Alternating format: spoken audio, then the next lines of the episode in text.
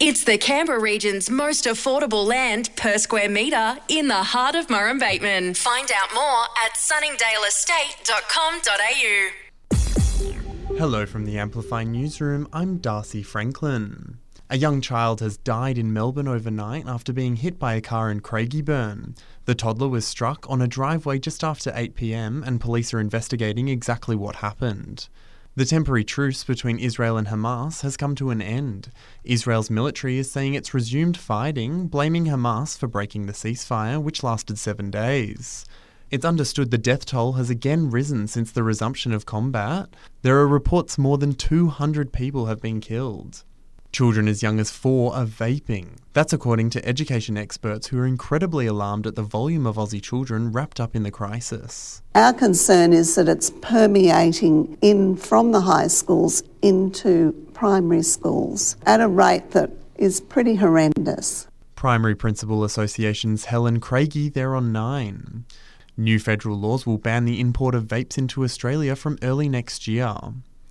There are reports some senior figures within Queensland's Labor Party are moving to have Premier Annastacia Palaszczuk stand down. They're concerned she won't claim victory in next year's state election, but Ms Palaszczuk maintains voters will back her in the October campaign.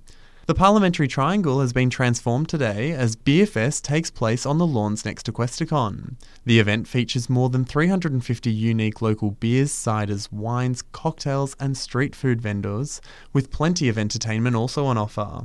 If you've thought about becoming a bus driver but don't know what it's actually like behind the wheel, now's your chance. There's a come and try day out at Sutton today as Transport Canberra looks to recruit more bus drivers. Bus Operations Executive Branch Manager Ian McGlynn says it's a fulfilling job. People with a friendly attitude, enthusiastic to help actually help the community. You actually get a, it's quite a rewarding feeling driving around the territory, helping people out and moving people. Looks like plenty of people are keen to tie the knot post COVID, with a record number of marriages registered in Australia last year.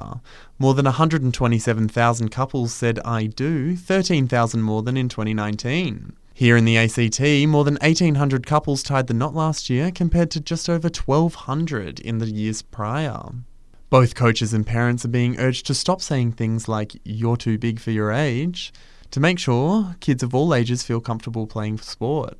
The Embrace Collective has released a guide also encouraging sports clubs to have a range of items such as shorts for sports like netball. You may see hundreds of motorcyclists making their way around the capital this morning. They're out and about for an annual Christmas toy run. They're gathering outside Parliament House to make and collect donations for the Salvos and St John's Care.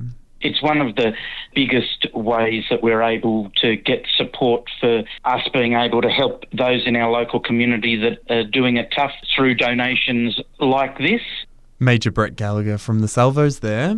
And that's the latest from the Canberra newsroom this Saturday. Check back in tomorrow morning for our next update.